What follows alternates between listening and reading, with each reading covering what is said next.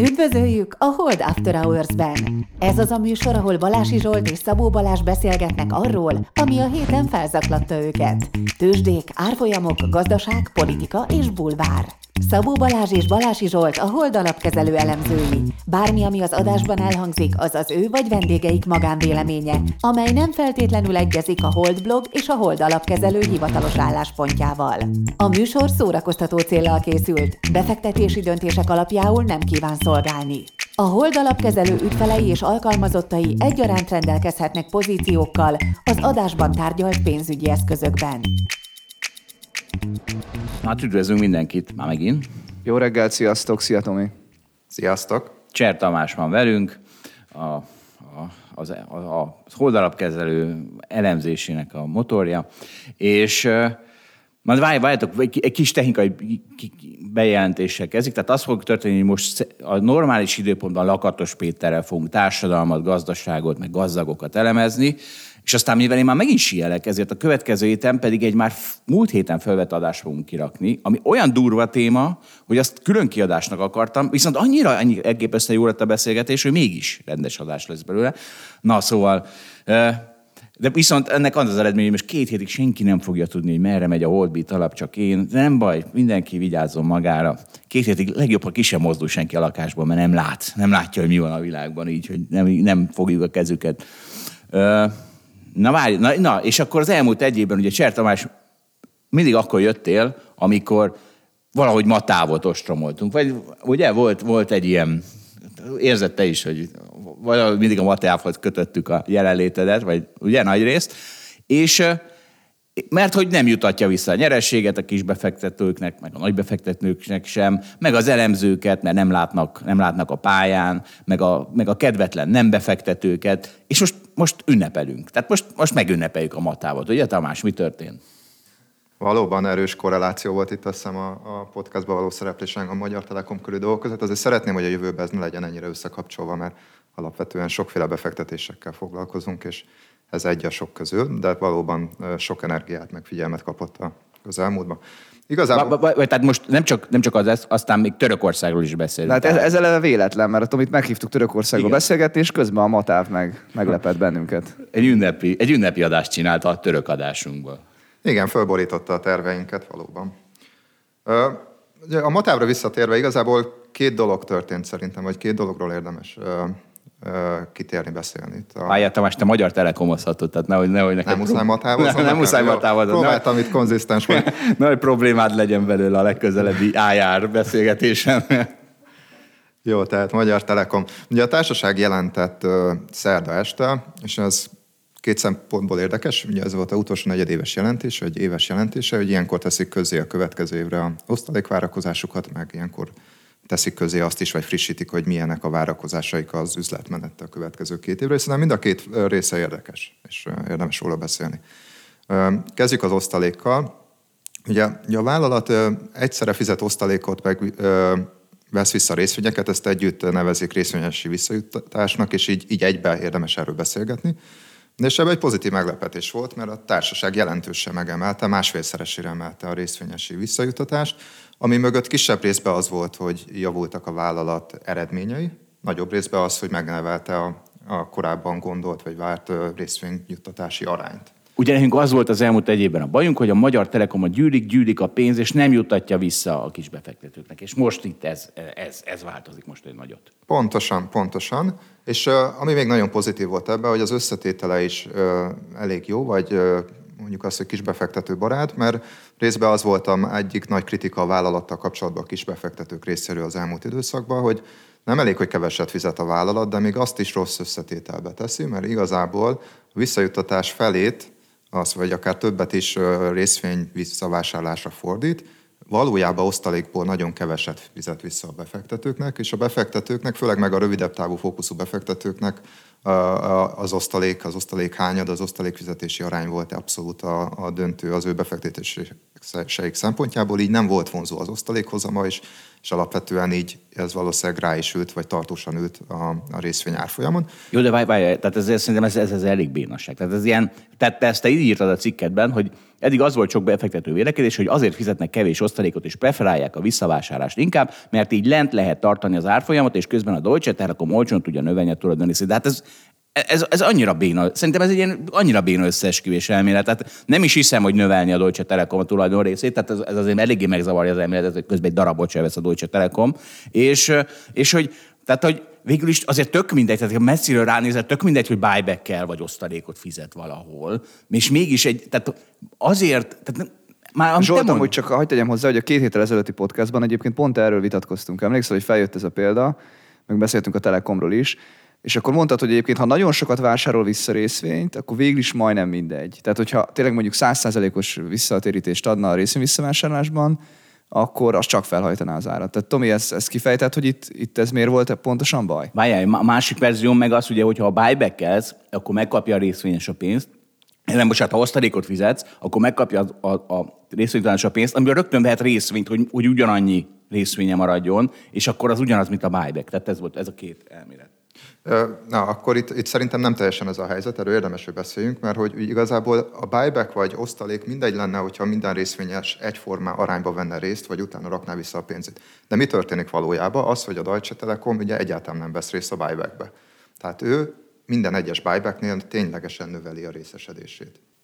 Ezt Igen, de ugye erre Zsolt azt mondaná, hogy hát ez nem baj, mert hogy jó, hát az tök jó, akkor el tudja adni az, aki akarja, és, és csak egy kisebb szeletre vetül rá ez a nagy buyback rész, tehát, hogy a Deutsche Telekom nem ad bele, az azt jelenti, hogy akkor mondjuk 40%-nak él ez az egész program, akkor milyen jó, hát fizetik ki a pénzt, hajtják majd fel a részvényárat ennek a 40% Várj, most azt mondjátok, hogy mivel a Deutsche Telekom nem ad el, amikor buyback van a piacon, ezért ő nem vesz benne részt? Ezáltal ő minden buybacknél növeli a tulajdon arányát azon az árfolyamon. De a hold alapkezelő is, ha ő se ad el, nem? A hold alapkezelő is így van, ha ő se ad el. Meg bárki. Bárki. De az a kérdés, hogy miért nem hajtja föl Tomi a részvényárfolyamot ez? Hogyha... Ugye ez, ez hosszú távon szerintem fölhajtja, de csak hosszú távon, és a befektető közönség nagy része meg inkább a rövidebb távra néz. És ha egyébként meg a, a befektetők a osztalékra fókuszálnak, és az alacsony, az nem vonzó, és a befektetők, meg az elemzők is inkább erre fókuszálnak, és ez alapján alakítják ki azt a véleményüket, hogy mennyit érhet ez a vállalat, akkor ki, ki tud alakulni egy olyan helyzet, hogy igazából nem tetszik a befektetőknek, ami van nyomott az árfolyam, és egyébként ez a nyomott árfolyam mellett lehet buyback akit hosszú távra gondolkozik, növelni a tulajdoni arányt. Tehát igazából Zsolt, igazad van modellszerűen, ahogy gondolkozol, csak most a befektetők preferenciája rövid távon más, és ez, ez okozza ezt az anomáliát. Csak ez, ez olyan béna, ez olyan, ez az olyan, mint hogyha föl lennénk háborodva, hogy a kisbefektetők hogy megszívták, amikor fölment a Tesla, meg visszaesett a Tesla. Na, hát aki hülye, az szívja meg. Hát a tőzsde az egy olyan hely, ahol ha eladod a részvényed, akkor valóban csökkent a részesedésed. Tehát ez van. Ugye ez fölhívja a figyelmet arra, hogy az a nagyon érdekes dologra a piacokon, hogy nagyon különbözőek az időhorizontjai a különböző befektetőknek, és emiatt tudnak anomáliák lenni állandóan a piacon. Ugye mi magunk is abból próbálunk folyamatosan a befektetéseink során ö, sikert kovácsolni, hogy, és ugye ezt hívjuk mi időhorizont arbitrázsnak is, hogy a piac, az a tapasztalatunk, hogy a piac nagyon a rövid távú eseményekre reagál, azt nagyon felsúlyozza, ez valószínűleg egy ilyen pszichológiai hatás, az a recency bias, hogy egyszerűen nagyon fölnagyítjuk annak a fontosságát, ami most történt. Ha az negatív, akkor nagyon sokat és túlesik emiatt a részvények magukat, ha az pozitív, akkor túlemelkednek, és emiatt van értelme valamennyire egy, egy észszerű kontrariánus befektetési stratégiának, hogy olyan dolgokra figyelünk, ahol a rövid távú dolgok rosszak, és azt gondoljuk, hogy emiatt a rövid távú fókusz miatt túl sok befektető túlreagálja ezt, és ezzel érdemes lehet szembe menni. Mivel mindig hiszti van, hol lefelé, hol fölfelé, ezért az, aki nem hisztizik, az ezen nyer. Gyakorlatilag ezt mondtad most. Így van, és itt teljesen nyilvánvalóan most visszatérve a Magyar Telekomra, hogy egy Deutsche Telekomnak a időhorizontja, a gondolkodási horizontja az teljesen más, mint a kis befektetőké. Meg a oldalapkezelő is teljesen más, meg Warren Buffett is más, tehát nem, ne, ne, tehát jó, oké, csak az a bajom ezzel, hogy ezt valamiféle kicsit ilyen tisztességtelen izé, stikának lenne beállítva, holott nem, valójában csak Warren Buffett kezdik a Deutsche Telekom is. Igen, ez, én itt nem, ezzel kapcsolatban nem a saját véleményemet Jó, igen, el, igen, hanem, hanem ezt számtalan helyen hallom, olvasom. Oké. Okay. Na, azzal vitatkozom. De minden esetre ilyen szempontból ez egy nagyon pozitív változás volt, hogy most a vállalat úgy növeli meg a részvény kifizetési arányát, hogy, hogy ezt az egészet a osztalék növelésre allokálja, tehát az osztalék az duplázódik effektíve, miközben a buybacknek a mértéke meg szinten marad. Na, tehát akkor a vállalat mégis figyelembe veszi Zsolt ezeket a rövid távú kisbefektetőket, rövid távú szemetű kisbefektetőket. Egyébként valamennyire vállalatnak azért cél, hogy foglalkozzon az árfolyammal. Most nem kell egy vagy két éves távon, de ez azért most már a Telekomnál sokadik éve van. Tehát nem baj ez, hogy figyelembe veszik mondjuk úgy.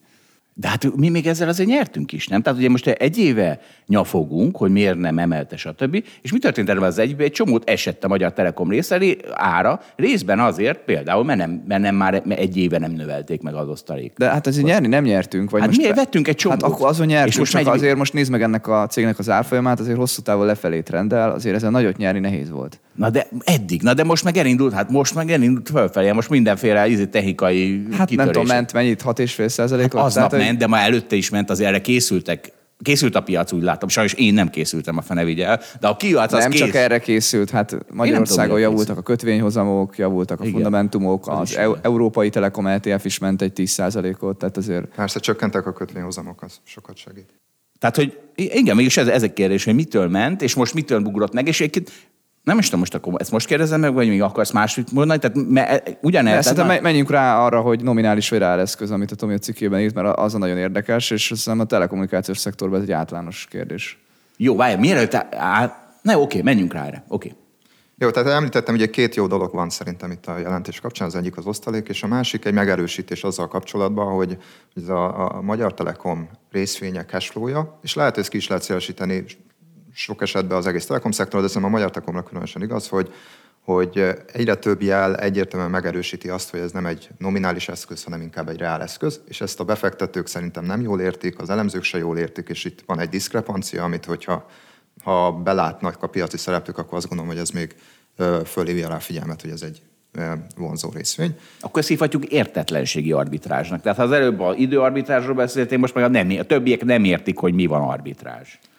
Így van, ugye erről beszélgettünk az utolsó podcastban is, amikor itt voltam nálatok erről a témáról, akkor is én, én ezt hangsúlyoztam ki, ez a legfontosabb aspektusa szerintem ennek a befektetésnek, hogy, hogy ez szerintünk inkább egy reál eszköz, mint nem. És ugye azóta, ami történt, a legfontosabb dolog az nem ez a jelentés most, és az ebben megfogalmazott egyébként pozitív növekedési kilátások, hanem egy hónappal korábban, ami történt.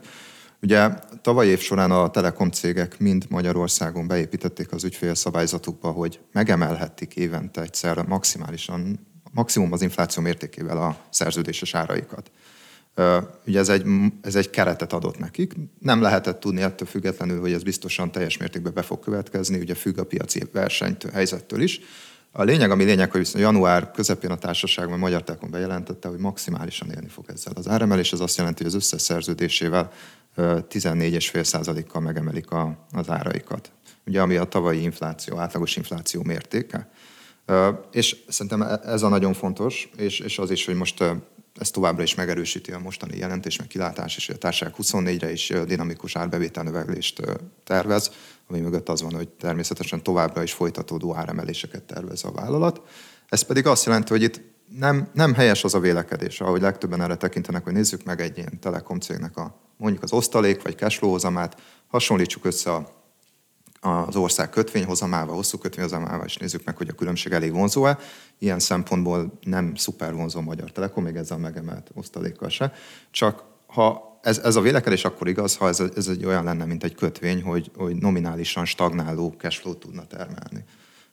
És hát ha ránézünk a, a képre, akkor szerintem nagyon nem ez a reális, fundamentális kép. A vállalat elkezdte dinamikusan megemelni az árait az infláció megérkeztével. Ez egyébként dinamikusan emelni is kezdte a társaság eredménytermelő és cashflow termelését is, vagy legalábbis ezt várja a vállalat, ezt jelzi elő a következő évekre.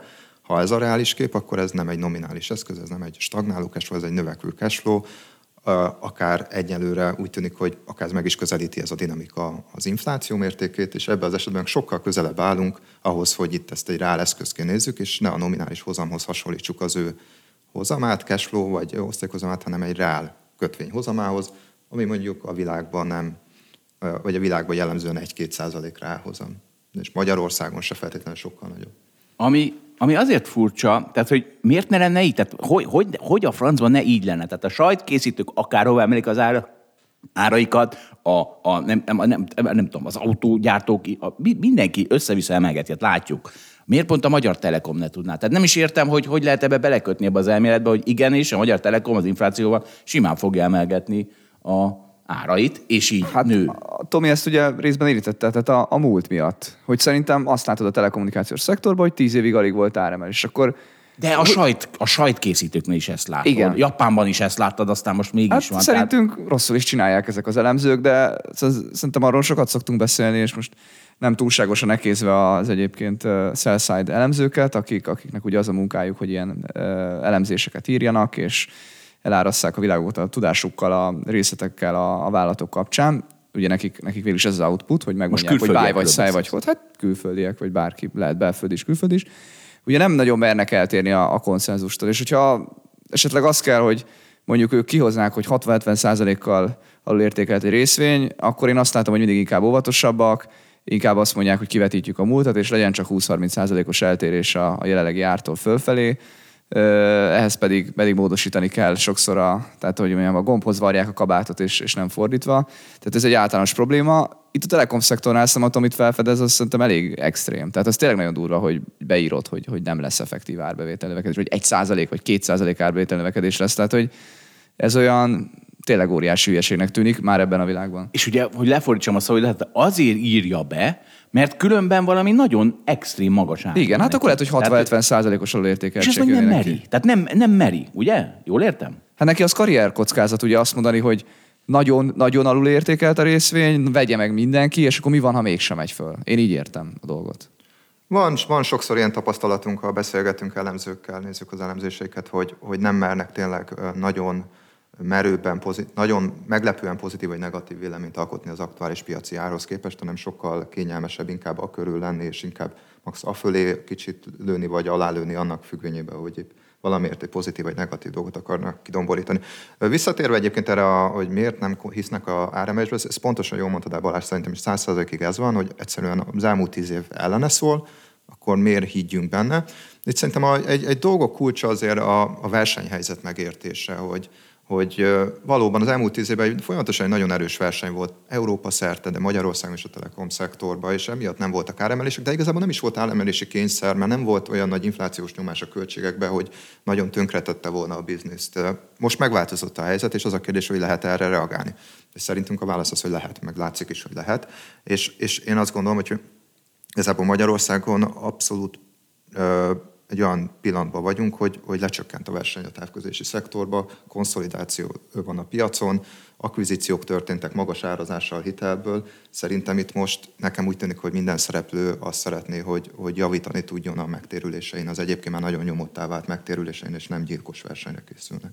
Igen, tehát az fontos, hogyha azt mondjuk, hogy van mondjuk egy országban 15% infláció, az nem azt jelenti, hogy akkor ugye lenne nagy szórás. Tehát igen, a sajtban lehet, hogy 50% emelés lesz, de lehet, hogy valamiben meg nagy a verseny, ott meg, ott meg sokkal kisebb. De azért az, hogy beírja az elem, tehát most megnéztem az elemzői konszenzus, az azt mondja, hogy 23-ban és 24-ben, tehát gyakorlatilag a mai pillanattól a következő két évben átlagosan két és fél százalékos áremelés lesz, azért az úgy elég hihetetlen. Nem tudom, a Matáv annyit emeli az árait? Igen. Akkor a árbevétel növekedés vár. Akkor a árbevétel növekedés. lesz. hát most itt én azt gondolom, hogy jó, Tomi, erősítsél meg, hogy az valójában ugye árnövekedésből Persze. kell jönni, mert itt már nem volumen növekedés van ebben a szektorban. Egyébként egy kicsi volumen növekedés van, tehát uh, emiatt igazából ezt, ezt úgy kéne nézni, hogy még kisebb ár, ár, áremelés van. Akkor nem két és fél, hanem másfél, vagy, vagy mit. Tehát, na mindegy, tehát nagyon durva, miközben azért mindenkinek nőnek a költsége, nekik is, mert van bérköltsége valamennyi, meg energiaköltsége, meg nem tudom, tehát akkor azért csak kéne, na, tehát hogy miért tudna még egy versenyző szektorban is valamekkor államelkedés lenni. Kedves elemzők, ennél tökösebbnek kell lenni. Tamás, te bemersz mondani egy célárat? Szerinted mi ne, Nem hiszem, hogy ennek kéne lenni itt a cél a podcastban. Ilyen mértékben nem akarunk szerintem részvényajánlást tenni, inkább csak fel akarom hívni a figyelmet. Tamás sem elég tökös lenni, de akkor percepciós különbség van. Mi kevésbé vagyunk konzervatívak, amikor részek veszünk, de hagyjuk meg Tominak ezt a lehetőséget. Jól van. Én, én mondjak egy célárat? Bármit. Én, én bármit el tudok. Ezer. Ezer. Mert kértek? Mit kértek? Na jó, nem. nem tudja, hogy ne igyetek neki. Egyébként ez azért vicces, és akkor most, akkor most ezt ide rakom. Tehát e, ugye, az, akkor fölmerül a kérdés, hogy visszacsoroghat-e. Tehát ugye, mert ugye nekem mindig az a bajom a value alapú. Vissza, Zsolt, vissza, láttuk ez, már ilyen. Hogy mindig az a bajom a value alapú befektetéssel, hogy olcsó, még olcsóbb, ugye a Magyar Telekom pont ilyen volt, és és én nem akarok folyamatosan eső részvény vásárolni. Meg, meg, meg szerintem me, jobb megvárni, amíg a piac is ráébred, hogy úristen, itt tényleg érték van, és úgy tűnik a piaci mozgások alapján, hogy most már akár elkezdik ők is beárazni. És most valahogy, tehát, hogy a Magyar Telekom rohadt olcsó. És, és most, most másoknak is föl lett rá hívva a figyelmük, hogy figyeljetek, ez a rohadt olcsó, és látszik, hogy reagálnak is rá, és innentől kezdve maradj az infóimben már nehéz elképzelni, hogy akkor ez megint lesz 340 is akár ez a Magyar Telekom. Aztán persze meg simán lehet. Tehát, hogy szerinted lehet még tehát el tudod ezt képzelni? Annélkül, hogy most mi nyilván, mit tudom én, annélkül, hogy kilépnénk az EU-ból, meg ilyen, tehát ilyen katasztrófák történnének. Hát figyelj, én itt ilyen piaci mozgásokban nekem nincs ekkora a magabiztosságom, hogy ilyen kijelentéseket tegyek rövid távon. Én azt gondolom, hogy tudnak olyan dolgok történni még itt a, a tőkepiacon, ami miatt lesz széleskörű eladói hullám, és ebbe bele mosódik Aha. ő is. Igen, mert ugye az a másik, a másik tehát amikor akik ilyen portfóliókat likvidálnak, és akkor a Magyar Telekom is van, és a, na nem baj, majd megveszük tőlük is. Ja, és akkor hadd, figyelj, Balázs, te is mindig köcsögösködtél a Beyond Meat-es haverjaiddal, akkor most én is azokkal, akik annó, amikor beszélgettünk egy folyamatosan Tamás így egy év alatt a Magyar Telekomról, jöttek ilyen kommentek, hogy jaj, fiúk, miért nem eresztitek el ezt a Magyar Telekomot, ez úgyse növeli meg az osztalékot, ez sosem megy föl. És tessék, itt van, nem, mint a Beyond Meat-es csávoknak, tessék, még hogy nem megy föl, meg mégsem. Várjuk Én... azokat a kommentek kommentelőket Így újra van. a komment le, le, Mindenki oda, me, egy mea culpát Kérjenek kell. bocsánatot. egy mea culpát legyenek szívesek. Na figyeljetek, ja, mert tessék, ez a Magyar Telekom egyébként ilyen 45%-ot emelkedett az alja óta. A másik ilyen, ilyen számomra tragédia Hát nagyon jó tragédia. Hiszen a tíz éves ozamát, ha felolvasnád a Magyar Telekomnak, az már nem, nem lenne ilyen persze, rá. De most én a Holdbit alaphoz tértünk egy kicsit vissza. Az egy kicsit rövidebb távon csinálja a dolgokat, mint tíz éves időhozam. A görög Tudod, azok a kis befektetők ott azóta mondjuk a, van a portfólión ilyen blog, és akkor ott, ott vitatkoznak, és gondolj hogy tíz éve szenvednek, hogy mindig esik. Igen, egyébként ismerek is ilyet, képzeljétek. Akik mi előző munkahelyemen volt privátbankár, és adta az ügyfelének a Magyar Telekomot, és, és mindig magyarázta, hogy de az jó lesz, de az jó lesz, de az jó lesz. Hát most még mindig nem jó, de na mindegy. A másik ilyen csoport, amiről itt a podcastben rengetegszer beszéltünk, hogy milyen olcsó, Viktor háromszor elmondta, és hogy hogy fog fölmenni, azok a görög bankok, azok meg 70%-ot emelkedtek így az elmúlt mondjuk fél évben. Az se volt nekem, és nagyon kevés volt. Magyar Telekomból is kevés volt, nekem nem az egész emelkedésben. Teljesen kivagyok. Tehát teljesen kivagyok, hogy itt van két olyan eszközosztály, amivel a Balázs meg expedíció alapja megverte a Holdbit alapot februárban. Mondjuk egy... Engedjük ezeket el most, Zsolt. Nem, nem, nem, mert például egy Columbus vagy egy Deep Value-ban milyen aránya van egy magyar telekomnak? Szerintem ezt elmondhatjuk, nem? Érdekes? Szerint, mert hogy, hogy tisztában legyenek azzal a befektetők. Hogy... Fél évenként meg tudják nézni a befektetők utólag. Na jó, de akkor, akkor meg tudjuk mondani most is utólag. Tehát nagy, milyen nagyságrendet Igen, szerintem, szerintem nem tudom, hogy mondhatjuk azt, hogy jelenleg mi van, mert uh, ugye formán kell tudni tájékozódni a befektetőinknek. Én inkább, inkább csak azt mondanám, hogy tényleg visszatekintőleg fél éves, éves jelentésekből ezt meg lehet. Jó, akkor fél éve mennyi néhány, volt? Néhány százalékos pozíció. Néhány százalékos pozíciók. Tehát, hogy mindenki tudja, tisztában legyen vele, hogy ez nem Ezzel azt... nem mondtunk nagyot, ugye, Tomi? De, de, jó, de, de, mondtunk, azt mondtuk, hogy az, hogy a Magyar Telekom most ugrik 10, mit a 40, 50 százalékos fél évet, az nem azt jelenti, hogy a Kolumbusz alap ment 10 százalékot, mert nem 20 százalékos aránya van a Magyar Telekomnak. E, és Ja, és figyelj, ez egy ilyen pszichológia. Tehát én mindig mondom itt, hogy szerintem lemaradni rosszabb, mint bukni. Tehát például nekem ez jobban fáj, hogy a görög bankokból, meg a Magyar Telekomból kimaradtam, mint néhány olyan pozíció, amit fölvettem és buktam rajta. És akkor ezért le vagyok időnként hülyézve, hogy milyen hülyeség, nem így kell hozzáállni, de szerintem, szerintem nagyon is nekem van igazam. Tehát én játszok, a Bridge az egy ilyen statisztikai játék, de hogy mindenki értse, ezért a, a fociról fogok beszélni, az a csapat, amelyik kevésszer rúg fölé, vagy mellé, a kapu mellé, az, az, az szarul játszik az nem rúg eleget kapura. Tehát kell, hogy legyen rossz kapura rugásod ahhoz, hogy minél több gólt tudj rúgni. Tehát, hogyha még egy, tehát, hogyha valaki az összes kapurarugása bemegy, tehát 100 százalék, az kurva rosszul játszik az a csapat, mert a 90 százalékos helyzeteket is rá kell rugni, meg az 50 százalékos helyzeteket, és akkor lesz igenis szar kapurarugás. És, és és most így utol, és van az, tehát nekem, tehát volt egy csomó bukó pozícióm az elmúlt egy évben, de Tehát szerintem ez a görög bankok meg a Magyar Telekom az a legjobban fáj. De volt egy javaslat, hogy ne a, ne a holdas alapokhoz, meg a holdas házi versenyben mérd magad, hogyha te más pozíciókon teremtettél értéket, akkor az, az, az jó dolog. De, de nem, de ezek olyan pozíciók, amik itt vannak a szemem előtt, és én is akartam venni, és valamiért elmújultam. Jó, de nem, te maradtam. vagy a görög bank elemzője, és most nem vetted meg. Hát van ilyen. Nek, én is nem maradok De ne- pozíciókra, de- és ne amiket mások vigasztalj, és nem. Attól nem ez, ez, ez, sőt, ez a legjobb dolog, hogy De Zsolt, nem lehet, hogy, nem lehet, hogy te is egy picit fölnagyítod a közelmúlt eseményeit, hogy ezek most történtek. A, a, bukták, meg a vesztességek, azok nem, nem az elmúlt hetekben. Hogy mi? Hogy, hogy mit érzel most rossznak? Recency nem, ja, nem, nem, nem, nem, nem, nem, nem, hát én, én, én Á, algoritmus tökéletes vagyok. racionalitás Én algoritmus vagyok. Nem, nem, nem, nem, nem, nem, de nem, de neked nincs ez, Tamás? Tehát De ho- hogy ne lenne, csak mondom, hogy, hogy épp amikor egy összeomló piacon lennénk, akkor épp sokkal jobban zavarnának a bukók, mint hogy kimaradtam valami nyerőből. Most persze, hogy ezek zavarnak, hogy miért nem volt ezekből még több, de Na jó, akkor még vizsgálom egy kicsit. Még vizsgálom a saját Várjunk egy viselkedésemet. nagy omlás, Zsolt. Vi- Vizsgálom még a viselkedésemet. És Akkor, aztán... akkor visszatérünk erre a témára, amikor lesz egy nagy esés. Így van. De hát ez az, Akkor az... is azt mondta, hogy nekem az fáj, hogy nem vettem. De nem, tehát jobban... Á, mindegy. Na jó van. Na figyeljetek, átmehetünk Törökországba? Át. igen. Na, akkor ö, a Tamás átbízom. Tehát mi, mi, tört, mi, mi, mi, mi, miért érdekes Törökország? Miért akartuk ezt elővenni? Ugye a, a dolog aktualitását egyrészt egy nagyon szomorú esemény adja, hogy volt egy súlyos földrengés két héttel ezelőtt, vagy nem is tudom. Most, Körülbelül. Most már két- több is, de igen. Több mint két héttel ezelőtt Törökországban, meg, meg Törökország és Szíor- Szíria határán, amiben sajnos meghalt mostanra, vagy mostani adatok szerint, hogy 40 40, ezer 40 ember. ezer fölött van már ottok száma.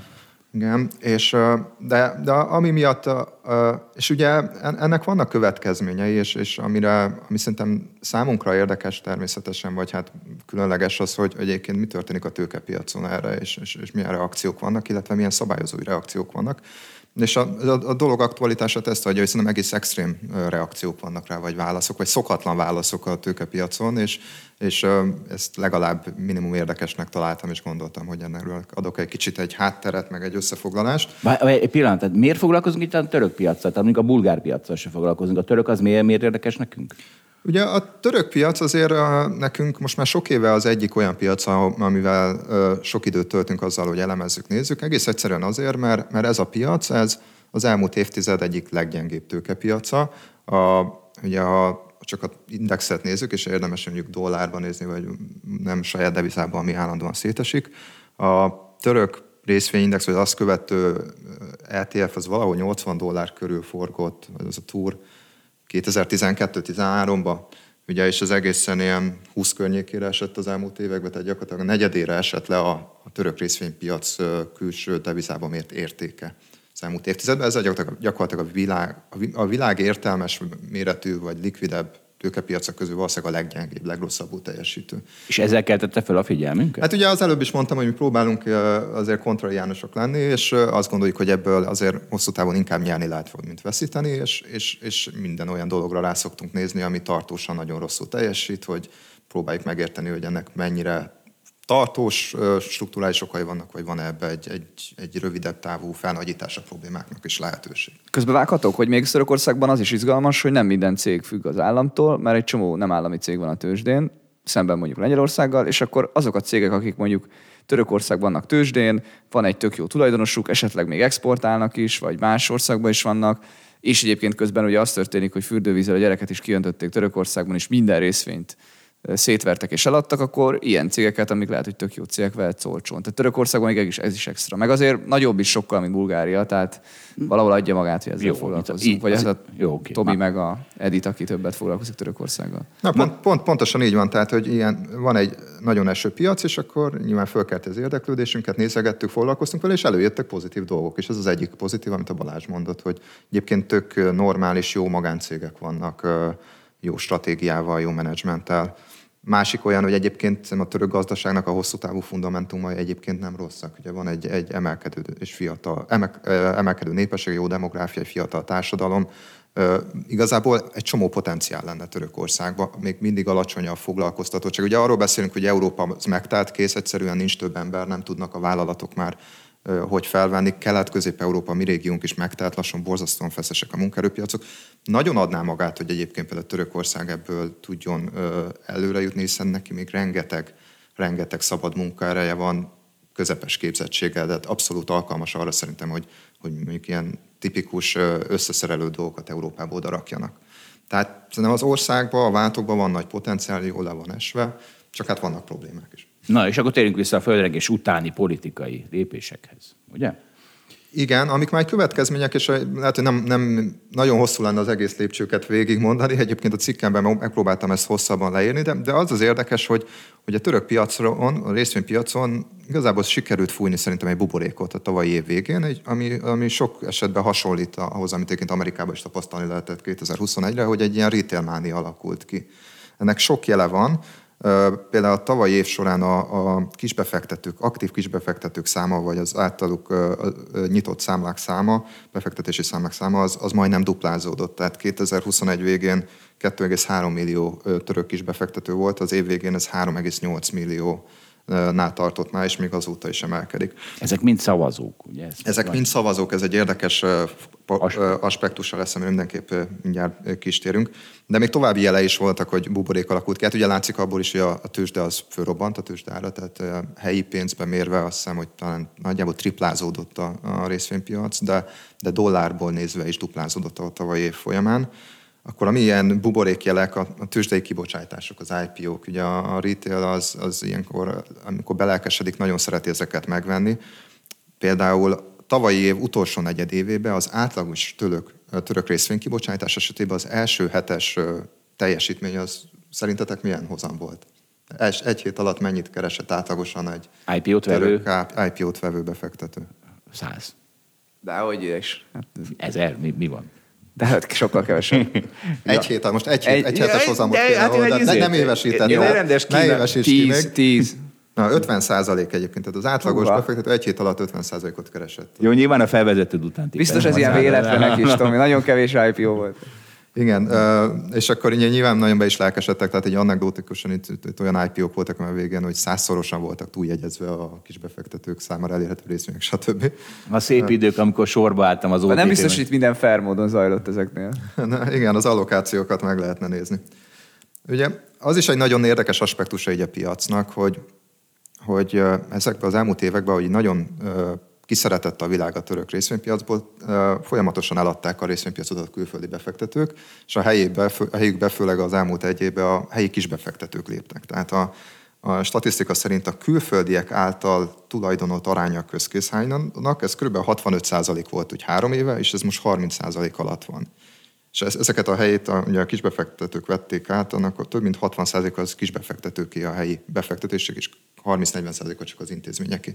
Ez még azért nagyon érdekes, mert ugye azért alapvetően egy piacot, a részvénypiacokról azt szoktuk mondani, hogy ez egy viszonylag hatékony piacok, meg inkább idővel a hatékonyabb irányba mennek a tőkepiacok. Amerikában is megnézzük, az sok évtized tekintetében valószínűleg ma azért nehezebb jó hozamot elérni, mert sokkal nagyobb arányba a piacot profi, professzionális befektetők határozzák be, és a kis befektetők valamennyire kiszorultak ebből.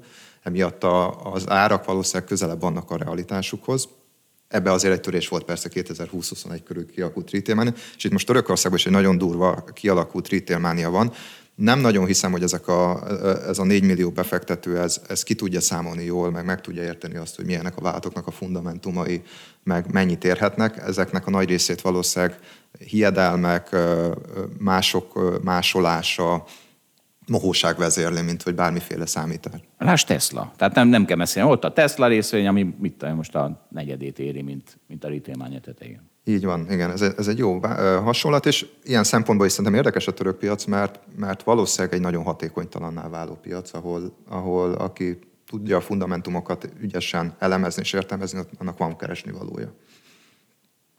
Szóval egy ilyen mánia alakult ki, és akkor ebbe a, en, ez, ez a mánia, mintha elkezdett volna januárba kiereszteni, elkezdtek ideges rángatógázás lenni a piacon, időnként egy-egy közepes vagy nagyobb forgalmú részvény is napi limittel esett 10%-kal, és letapadt oda. Ott már a helyi szereplők egyetlen arról beszéltek, hogy elkezdtek kilikvidálni, és több olyan nagy retail befektetőt, akik ezt az elmúlt év emelkedését piramidis építésszerűen tőkáltételből egyre nagyobb és nagyobb pozíció felvételre használta, és, és ahogy elkezd, visszafordul a piac, elkezd leesni, ezeket elkezdik likvidálni. És egy ilyen pillanatban érte a piacot a, a földrengés. ami, ami adott egy nagy pofont lefelé neki, ott, ott azonnal még két napig gyakorlatilag szinte limittel esett a piac, be is zárták gyorsan, nem is tudom miért nem még gyorsabban, de, de be is zárták a tőzsdét egy hétre, sőt, ez, ez itt jönnek már az extrémebb dolgok, amik fölhívják a figyelmet, hogy szerintem itt nem szokványos dolgok, piaci folyamatok Bocs, csak egy, hogy, hogy mondjak egy ilyen példát, hogy, tehát, hogy dollárban volt ilyen 25% mínuszban, szerintem a tőzsde mondjuk a januártól február 6-áig azt hiszem, amikor földrengés volt. Tehát azért az, az van ilyen, hogy ekkor átesik egy tőzsde, csak ugye egyébként ráadásul az egy részvénypiac tekintetében meg egy pozitív hangulatban történt, hogyha az egész világot nézzük. Tehát mondjuk az S&P meg a Eurostox az akkor nem tudom 10% pluszban volt, és akkor közben a török tőzsde dollárban meg mínusz 25. Tehát ugye egészen elvált, meg egészen más csinált. Meg az volt a szívás nekik, hogy az amerikai, a túr ETF az mozgott akkor sem, amikor bezárták, nem? Tehát, hogy az tudott tovább esni, és előre, nem? nem, nem Igen, volt de nem annyira, nem annyira esett már, meg... Nem meg vált el tőle? Jó, okay. nem, nem vált okay. el annyira. De hogy, hogy ami a... Tehát, hogy, hogy és akkor itt, itt, itt elkezdődtek a, az extrémebb beavatkozások, amik fölhívják a figyelmet szerintem arra, hogy itt, itt már itt már egy politikai eseményről van szó, és választásokra való készülésről. Egyrészt az utolsó nagy esőnapnak a kereskedéseit utólag letörölték. Hm. Tehát ott volt még egy olyan nap, hogy egy órát körülbelül nyitva volt a tőzsde, esett még 10%-ot, aki ügyesen vett volna ott mínusz 10%-ra, annak megmondták aznap este vagy másnap, hogy te mégse vettél. De aki meg eladott, annak Aki meg eladott, az mégsem adott. és az is rosszul aludt, hogy bassz, meg azt hittem, hogy megszabadultam a részvénytől, de most visszakaptad. Igen. Ez is máshogy működik egy ilyen nem demokráciában, fogalmazunk, úgyhogy itt Ugye Amerikában ez nem lenne olyan elképzelhető? Ne, nehezebben, igen.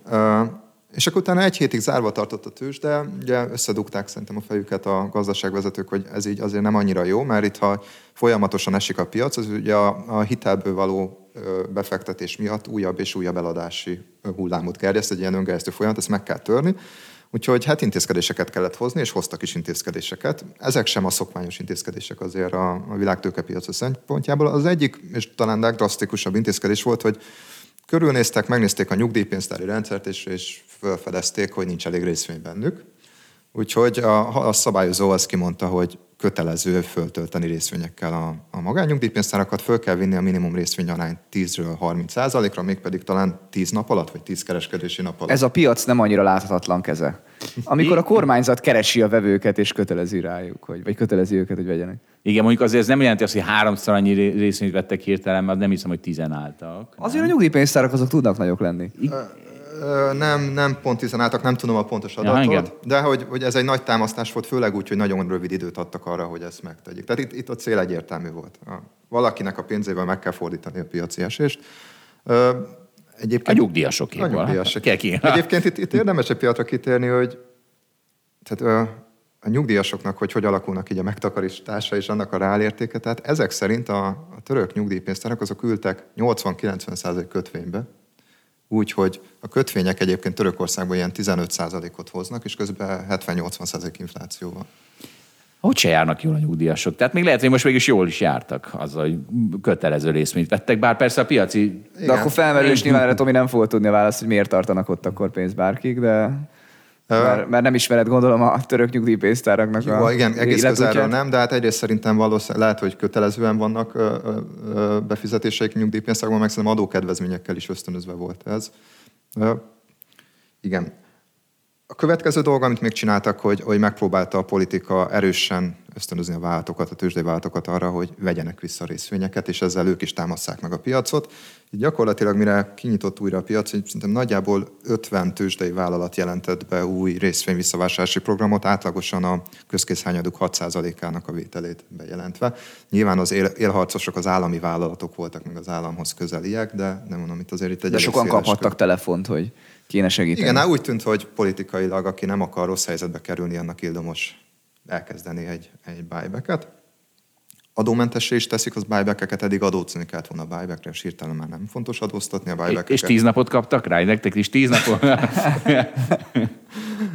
Igen, és, és, és még egy fontos lépés volt talán, hogy, hogy felszólították a, a pénzügyi cégeket, broker cégeket is, hogy akik finanszírozták a tőkáttételből való részvénylongolásokat, hogy vigyék le a kamatait ezeknek is. Ne hagyják, hogy a befektetők azért zárják ki ezeket a pozíciókat, mert túl nagy a kamat már ezeken.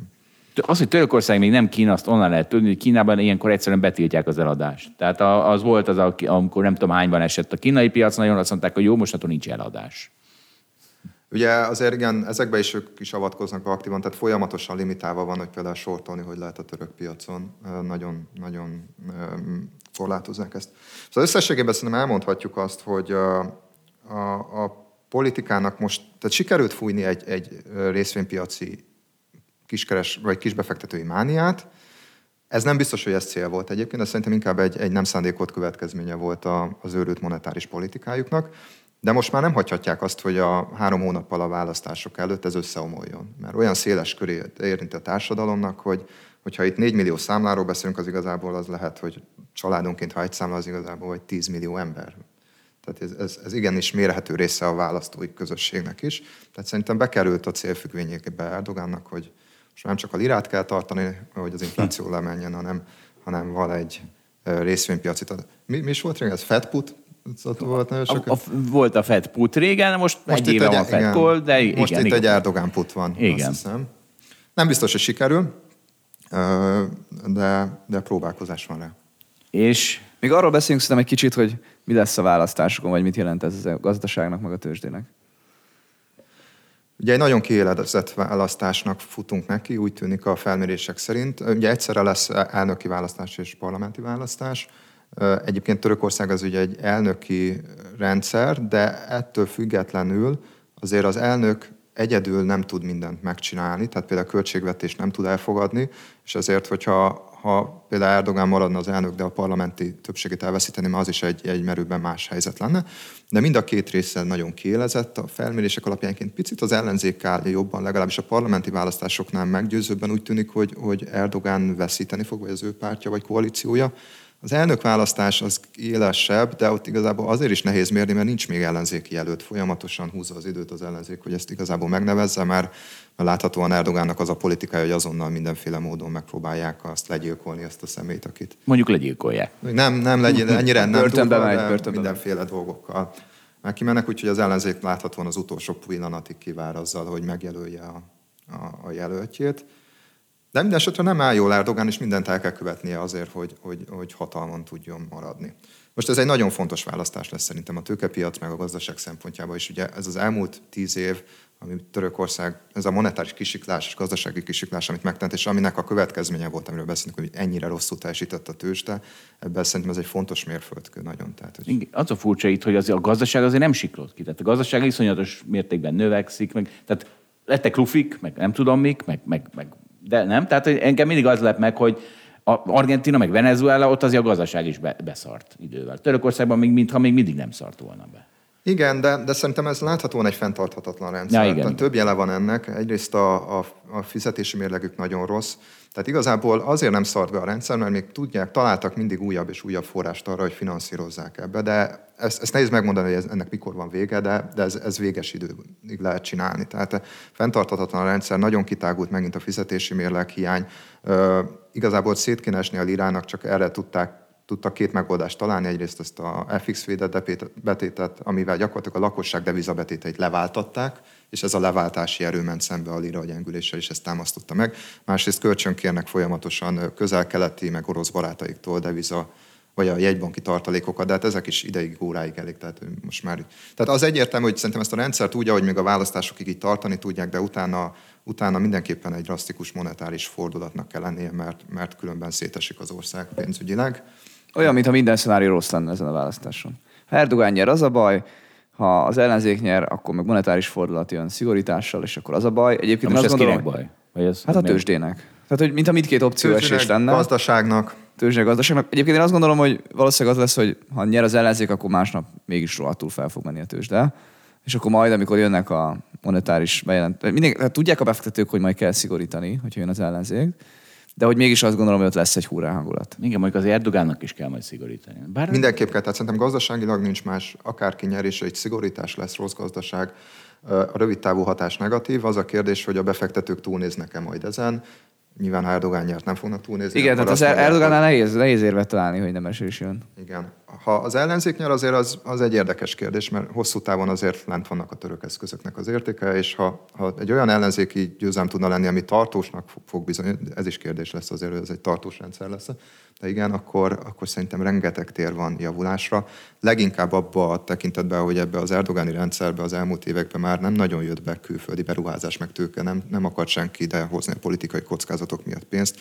Ebbe szerintem nagyon nagy potenciál lenne Törökországban. Érdekes, hogy ezt mondod, hogy még alul értékeltek, amikor eddig arról beszéltünk, hogy mekkora buborék fújolott, hiszen tavaly 100% emelkedés, nagy ítélmánia, és mű. Tehát, hogy ez a kettő, na, egy valamiben megnyugodhatok, hogy nem lesz az, hogy két év múlva azt fogom mondani, hogy bassza meg, hogy a török részvényt nem longoltam, vagy sortoltam agyon, mert igazából nehéz eldönteni így előre, mint szemben a görög bankokkal, hogy mi, mi lesz a izé. Igen, hát ugye ezt, ezt a kettőséget az okozza, hogy a török eszközök értéke a negyedére esett le, és onnan most visszament a felére. És akkor ezt a tíz évvel ezelőtti értéknek, és akkor ezt kell egy kicsit így megítélni, hogy ez most jó vagy nem jó. Mondjuk úgy, hogy rövid távon van benne buborék. Hát ahhoz képest, hogy nagyon rossz a gazdasági helyzet. A rövid táv az itt meg, tehát egy-két év, és nem két hónap. Tehát, hogy ahhoz képest buboréknak lehet mondani, tíz éves távon nem lehet mondani, hogy annyira drágák, hogy itt hatalmas buborék van. És tíz év lesz, mire kijön belőle, mint a japán 89-es buborék, tehát nem ilyesmiről beszélünk, vagy nem ilyesmiről beszél a Tomi. Így van, meg, meg, meg ez nem is egy, egy ilyen általános buborék, bár azért nyilván ez az emelkedés szétterjedt az egész piacra, de azért vannak különbségek, hogy Amerikában is voltak különbségek, hogy a retail mik beszeret bele, azokba szerintem egyetlen buborék tud lenni. És itt is vannak ilyen kisebb török cégek, akik, akikben szerintem ilyen értékeltségek alapján értelmezhetetlen helyzetek alakulnak ki de mondjuk azok a vállalatok, amik meg nagyok, nagy a közkészhányadak, nagyon sok pénz kell az árfolyamok megmozdítására, és egyébként meg nem olyan izgalmas váltok valamiért a retail szemébe, azokban nem volt ekkora felfutás, és valószínűleg nem, ott nem beszélhetünk buborékokról. Kedves retail, az OVK-ba rakjátok a pénzeteket, és akkor, akkor a normális cégekbe megy az a pénz. Online vagyonkezelésnek hívják. Online vagyonkezelésbe. Na, van még valami az online vagyonkezelésen kívül, amit figyelmükbe akarunk bárkinek ajánlani? Á, azon kívül nem is. azon kívül semmi. Jó, hát akkor köszönjük szépen, Tamás, akkor nagyon jók voltunk. Köszönöm én, sziasztok! Köszi, a viszonthallásra, sziasztok! Köszönjük, hogy velünk tartott a Hold After Hours mai részében. Ha tetszett a műsor, kérjük értékeljen minket, és iratkozzon fel csatornánkra, hogy azonnal értesüljön legfrissebb epizódjainkról. Az adással kapcsolatos részleteket és az említett cikkeket, ábrákat keresse a Hold blogon. Ez volt a Hold After Hours. Tartson velünk a következő adásban is!